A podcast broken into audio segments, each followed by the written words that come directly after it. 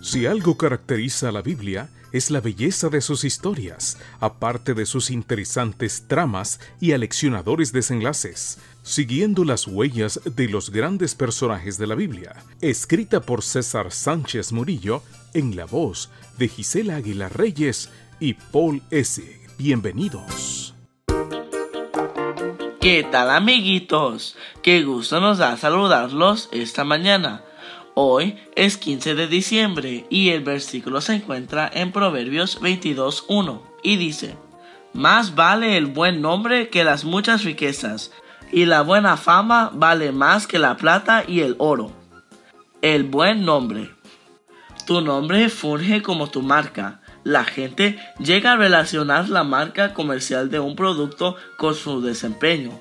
Algunas marcas tienen buena fama porque han demostrado por años eficiencia en lo que dicen ofrecer.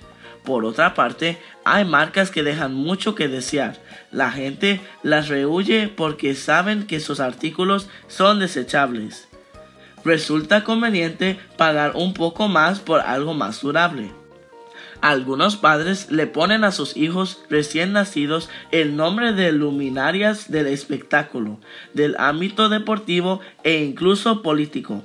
Por otra parte, hay quienes pagan millones de dólares para que el nombre de una persona, de una empresa o un producto sea el apelativo de un estadio de eventos deportivos.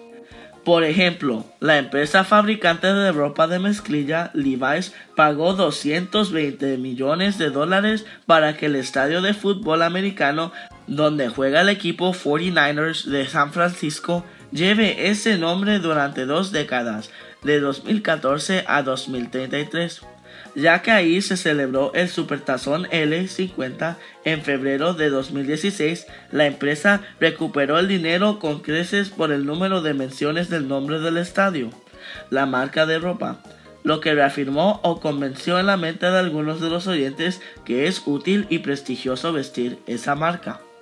En los tiempos bíblicos, el nombre de la persona representaba una cualidad o virtud de quien lo ostentaba. Dios cambió el nombre de más de un personaje del Antiguo Testamento para que la persona recordara cuál era su misión asignada. Jesús, durante su ministerio en esta tierra, también le cambió el nombre a más de uno. Un nuevo nombre significa un nuevo comienzo para la persona. Entonces, por la gracia de Dios, podía vivir diferente.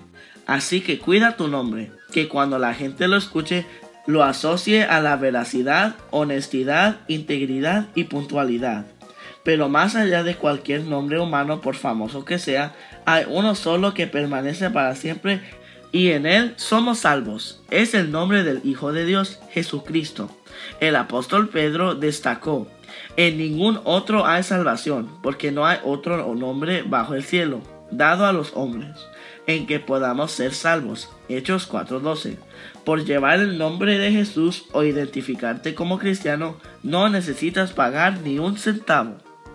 Que hoy tengas un excelente día. Hasta mañana.